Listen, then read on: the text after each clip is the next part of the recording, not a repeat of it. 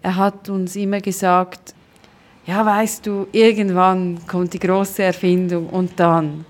Und ich weiß, ich habe so viele Male gehofft, das ist jetzt die große Erfindung. Eigentlich nicht unbedingt für uns, sondern für ihn.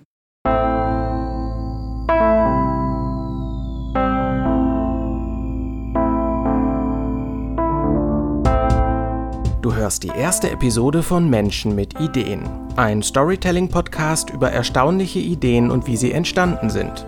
Ich bin Holger Ort. Ich stelle dir in dieser Podcast-Serie Menschen vor, die eine interessante Idee hatten. Manche haben diese Idee verwirklicht, andere nicht. Ist es eine gute oder doch eher eine schlechte Idee? Entscheide selbst.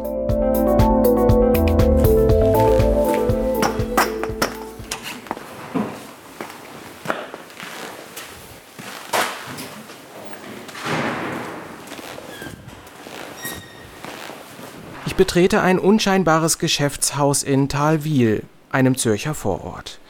Es ist eins dieser Patchwork-Geschäftshäuser, die es in jeder Stadt gibt. Viele verschiedene Firmen sind hier zu Hause. Die Namen und Logos auf den Briefkästen sehen aus wie bunt zusammengewürfelt. Im Erdgeschoss laufe ich an einem Malergeschäft vorbei. Doch mein Ziel ist der zweite Stock.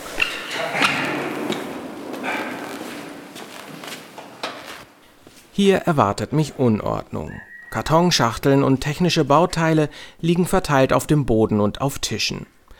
Ein paar Menschen wuseln um sie herum, einige haben Headsets auf ihren Köpfen. Die Luft riecht irgendwie nach frisch ausgepackten elektronischen Geräten. Wow, hier treffe ich also jemanden, der fünf Firmen besitzt. Hätte ich nicht gedacht. Roger Däuber ist Anfang 50, trägt ein weißes Hemd und Jeans.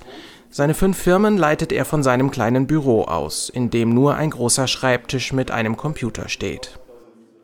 Im Prinzip bin ich Erfinder, äh, wobei das höre ich nicht so wahnsinnig gern, weil man dann immer denkt, ja, das ist einer, der dann äh, arm sterben wird, wie ein Künstler, der, der nicht viel verdient, so quasi, äh, sondern ich bin jemand, der Innovationen auf die Welt bringt. So meine Aufgabe, sehe ich so meine meine, äh, sagen wir so, mein Lebensziel habe ich mir schon überlegt, oder was, was ist eigentlich mein Hauptlebensziel? Und ich denke, ich bin wahrscheinlich auf der Welt, um sowas zu machen.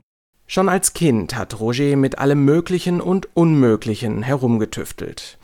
Weil er noch viel zu jung war, ist er zusammen mit seiner Mutter zum Gemeindeamt gegangen, um einen Giftschein zu beantragen. Den hat man damals gebraucht, um in der Apotheke Chemikalien kaufen zu können.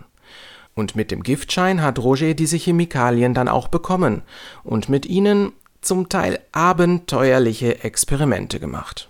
Zum Beispiel wollte ich eine Haarbombe aufbauen. Man hat alles versucht äh, zu tun, so, so Dinge äh, herumgespielt, das kann ja zum Teil sehr gefährlich werden. Also eben gefährlich, gefährlich. Also einfach die Faszination, dass, dass man etwas zünden kann. Auf der anderen Seite geht es dann los. Das war dann schon da. Doch diese haarsträubenden Experimente gehören nun der Vergangenheit an. Ganz bestimmt. Wenn ich schon Innovationen bringe, möchte ich ja nicht Innovationen bringen, die was Schlechtes bringen, sondern die sollen ja was Gutes bringen der Menschheit.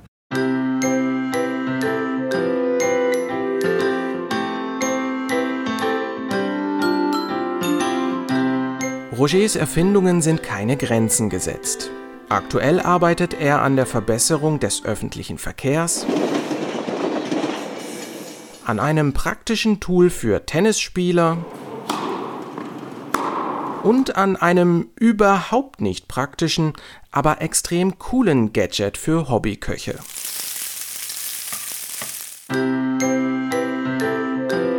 Sobald ihm im Alltag ein Problem begegnet, arbeitet er auch schon an dessen Lösung. Die Ideen sprudeln förmlich aus ihm heraus. Seiner Frau und seinen fünf Kindern erscheint Roger als eine schier unerschöpfliche Quelle von Ideen, angetrieben und beflügelt von einer blühenden Fantasie.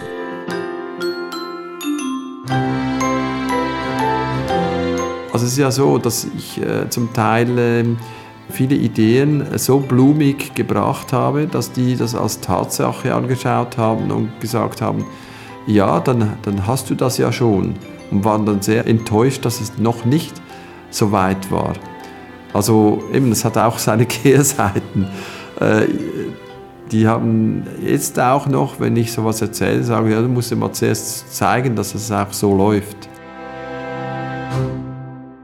Wegen der zahlreichen, sagen wir mal sehr ausführlichen Erzählungen begegnet Rogers Familie seinen Ideen und Erfindungen mit einer ordentlichen Portion Skepsis. Tochter Marleen, heute Mitte 20, erinnert sich an früher, als sie noch klein war. Er hat uns immer gesagt, ja, weißt du, irgendwann kommt die große Erfindung und dann. Und ich weiß, ich habe so viele Male gehofft, das ist jetzt die große Erfindung, eigentlich nicht unbedingt für uns, sondern für ihn, oder? Dass jetzt kommt die große Erfindung, wo er dann Erfolg hat und auch gefeiert wird und so. Und sobald ich das ein bisschen abgelegt habe, konnte ich mich auch mehr darauf einstellen, dass halt immer wieder eine Erfindung kommt, aber vielleicht keine so groß rauskommt, wie man es sich wünschen würde.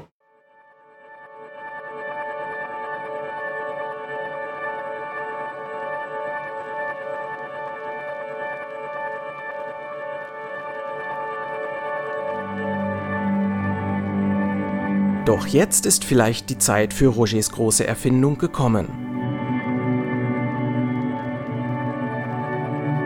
Eine Lösung für ein Problem, das ihn seit zehn Jahren beschäftigt. Ein einschneidendes Erlebnis für die Familie Däuber. Damals wurden seine Kinder nach und nach krank. Den Anfang machte Marleen, die eine Weizenunverträglichkeit entwickelte. Kurze Zeit später wurde bei Rogers Tochter Corinne eine Laktoseintoleranz festgestellt. Ihr Körper konnte also Milch nicht richtig verarbeiten.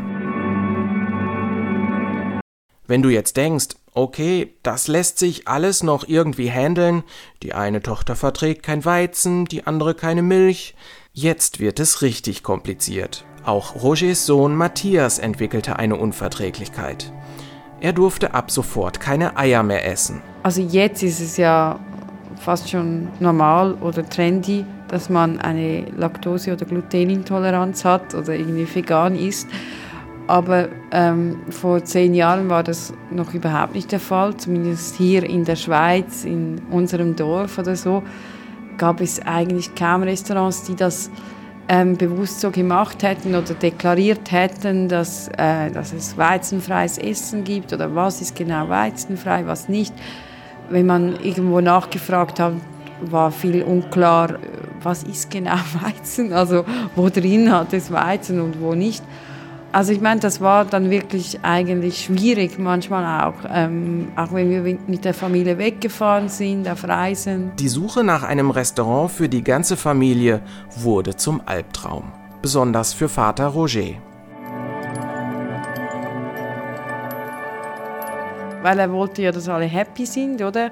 Und eben, wenn jemand nicht happy ist, dann hat er eine Idee und will die Person happy machen. Also ich denke, ähm, das war für ihn schon spezieller Stress. Ja, weil eben, er hat es auch ähm, diese Spannung gemerkt, dass meine Brüder eigentlich einfach essen wollten, oder? Und sie wollten sicher auch einfach normal mal was essen und wir wollten auch was essen, aber hatten halt unsere Problemchen, ja, unsere Allergien.